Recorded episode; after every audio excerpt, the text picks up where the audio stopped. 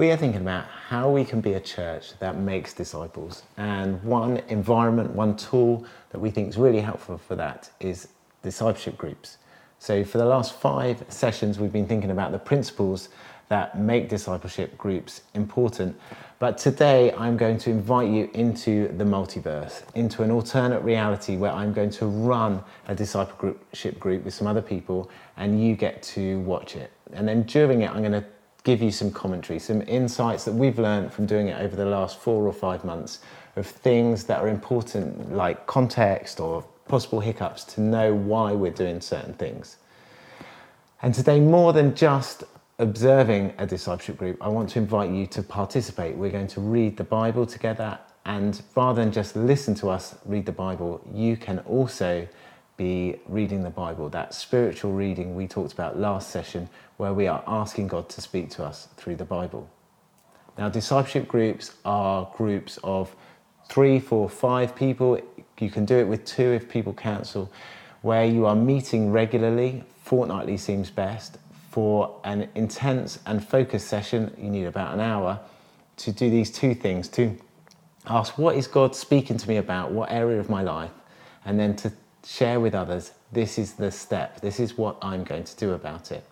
This helps us get out of our just default life, our life of just going through the motions, into new areas that God has for us, exciting new areas that allow us to grow. No one is going to put you into a discipleship group. What we want to do is give you this so that then you can start one if you want to. If you're prepared to give up the time commitment, and if you're prepared to allow God to speak into your life, then I really recommend you do this. So just find a couple or a few other people. They don't have to go to Vineyard. They don't really even need to be Christians. If they are just on that journey of trying to explore and see what God might do in their life, then this is simple enough for anyone to do. Oh.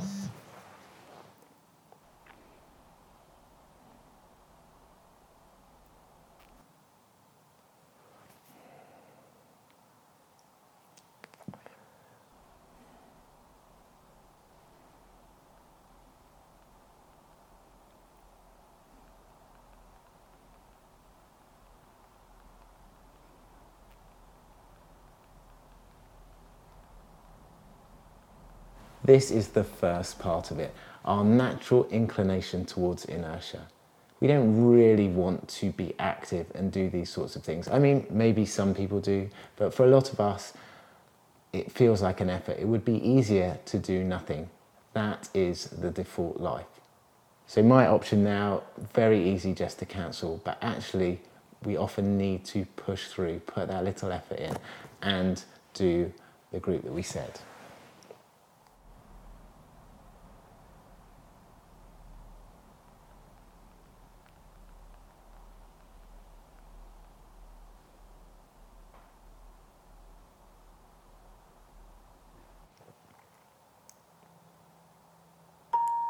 That was quick.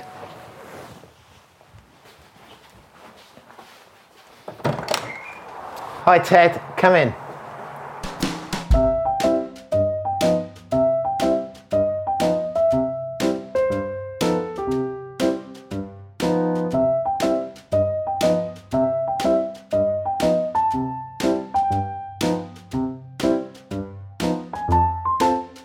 Hey, Ted. Great to see you. How, how's everything going?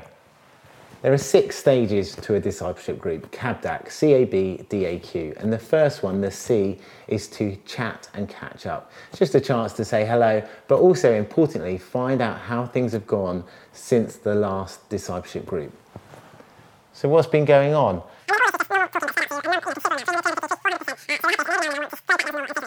He was literally wearing the marigolds.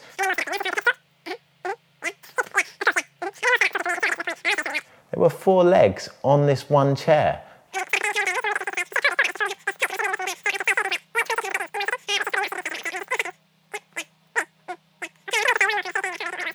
Who was only from Kazakhstan.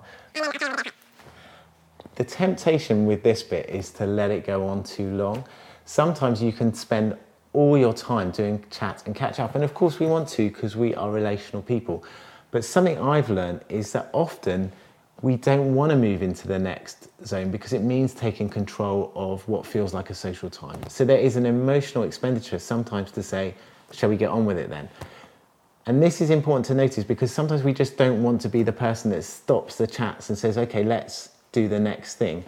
So you just need to be aware of that because otherwise you can just have everyone there waiting to pray and read the Bible and never getting around to it because you end up on small talk and catching up all the time.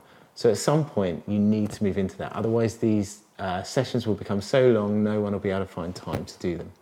So the next section is A, ask. We're just going to ask God to be involved. So, should we just get going? Let me pray. God, we thank you that you are present with us. Thank you for uh, just that stuff Ted's been talking about and what you've done. And thank you for what you've done in my life since we last met. God, we pray that we would have ears to be hearing what you're saying to us this morning. Thank you, God. Amen. Right, Ted, pick a number between 1 and 150. The third part is B, Bible. We are now going to read the Bible. Now, you could go anywhere in the Bible, but the Psalms are a really good place to start. The Psalms were Jesus' worship playlist. They are just a good opportunity for us to read the Bible. Now, a couple of notes on this. It doesn't matter where you end up, but if it's a super long one, you don't have to read it all. You want to read a fair chunk. You want someone to read it out loud, or you want to go around and take turns reading it out loud. Uh, and if you're not reading, you want to be following it because we're wanting to go slow enough. We don't want to tune out. We are also not reading for information, so we are not trying to learn from it, which is another reason the Psalms are good. There's things that you wonder, what's that about, you can look them up later. And also, just some notes lots of Psalms are quite raw and maybe they are hard to understand. So, lots of times they talk about enemies. A great way, maybe, to understand that is to think either of our spiritual enemy or just enemies that are stopping you living the life God would have you. Those things that you might describe as, oh, I'm battling against this or that. So sometimes the reason you don't do stuff is because you are battling against the fact that you just end up on Candy Crush all the time. That is your enemy. Just you can read it like that.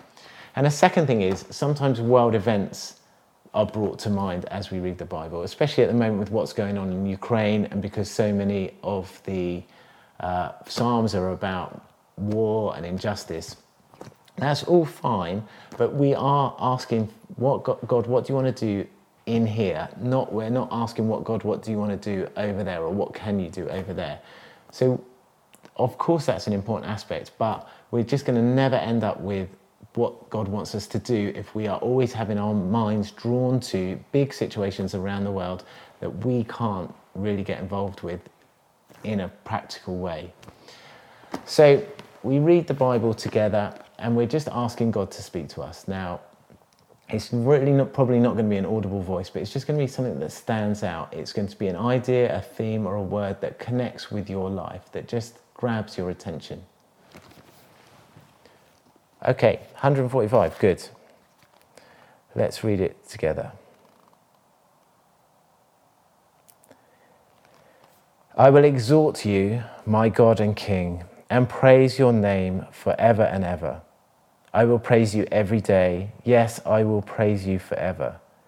Great is the Lord, he is most worthy of praise.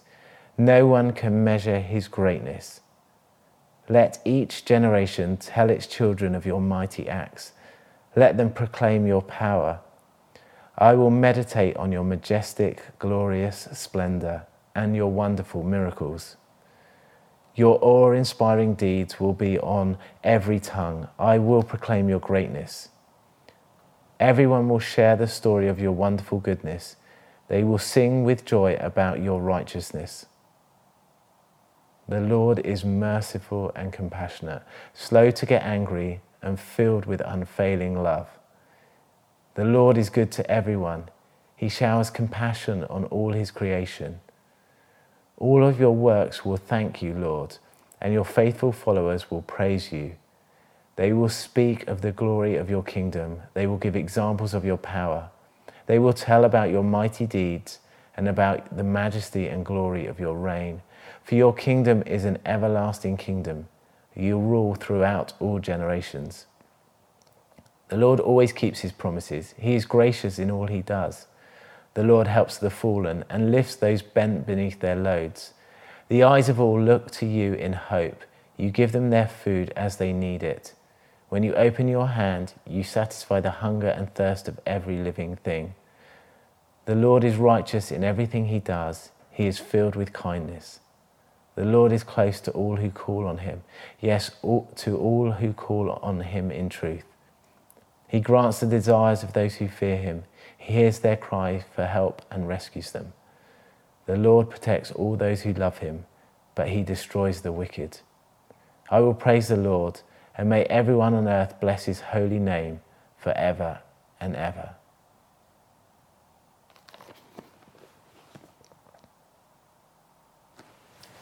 So, after we read the Bible, we just have a moment of silence to reflect on it. We can run our eyes back across the page, go back to those bits that we kind of caught our attention, and think about them.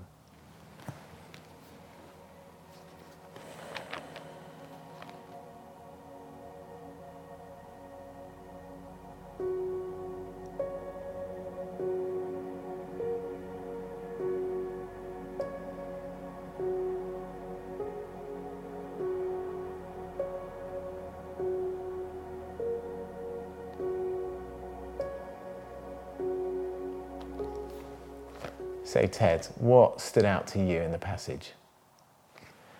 This is the genuinely scary part. I mean, I've done this a number of times, and each time I just get terrified because I think, how does this work? How does God speak to me? I've just read a psalm, what's going to happen? And yet, every time, I think every time, maybe one or once it hasn't, but most times, I really do feel there's something that stood out to me. And actually, it's quite reassuring that we feel nervous about it because if this was something we could just do, like so much of our religious activity, stuff we can just do, and it really, in some ways, doesn't matter whether God's there or not, then it's not as good as something where you think, I need you to do something, or it's not going to happen. And so, throughout that psalm, there's lots of places that we might find a connection. And maybe you've already found a connection from it, but there's things like praising every day maybe we think, actually, I don't do that. I have days when I don't even think about God. Then we move into what can I do about that?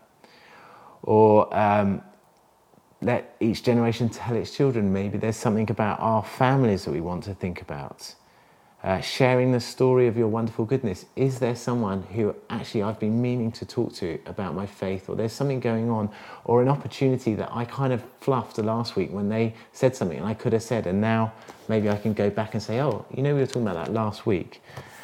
Um, the Lord is merciful and compassionate. Maybe we are not really feeling that. Maybe we're thinking that He's not good, and maybe there's something we want to do to meditate on how good and compassionate He is. The Lord helps the fallen. Is there something that God's calling us to do to help uh, someone who is struggling, someone who is uh, bent beneath their loads? It says here that God satisfies people and gives them food. Is there someone that we can help out in a practical way? All these sorts of things are options to us. We just need to discern what is it that God has put his finger on. The next section is D, discuss and discern. This is where you have a conversation to try and find out what God might be saying to you. What, why do you think that stood out to you? Well, have you felt like that for a long time? What we're doing in this section is not trying to solve problems. We want, I want Ted to say, I think God is talking to me about this area of my life. My job then is just to help him reflect on it. The most powerful solutions to our lives are ones that come from within. So, what we're not trying to do is say, Oh, I've had that problem and this is how I've solved it. Sometimes it's helpful to share examples, but we are not trying to solve people's problems. What we're trying to do is help them reflect with the Holy Spirit's help on what God would have them do. And so we are working towards a practical outcome. I think that's a great idea. I think if you do that in this next couple of weeks, that'll probably be really helpful. As for me, what I want to do is. And so I'm going to try that. We are now back to the second A and we're asking for God's help again. We're just going to pray and spend a little time praying for what we've talked about and for God's help in the fortnight ahead to do those things that we have we've said we're going to do. Now, this is a more of a kind of prayer time where people might uh, pray and pray for each other and pray in specific ways. God, I thank you for Ted and what he shared, and I thank you for what you are doing in his life and what you've done over the last couple of weeks. And I pray that you would help Ted this next fortnight to have the courage to push into this area um, and just that he would know that you are with him. In Jesus' name, Amen. That's great, Ted. Thanks for coming around. I really enjoyed it. We'll do this again in a fortnight, same time, and hopefully Ken can join us. I'll see you out.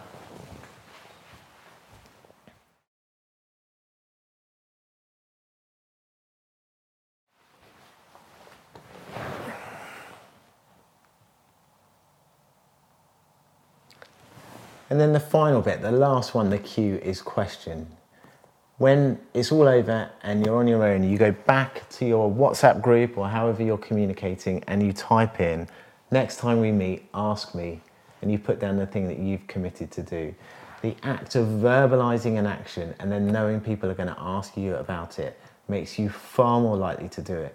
There is no condemnation, there's no shame, there's no uh, religious legalism about this. You know, we meet, we're asking God to speak to us and give up, and then to work out the next step. Maybe that won't happen every time, it doesn't matter. Maybe you'll commit to do something and you won't do it, it doesn't matter.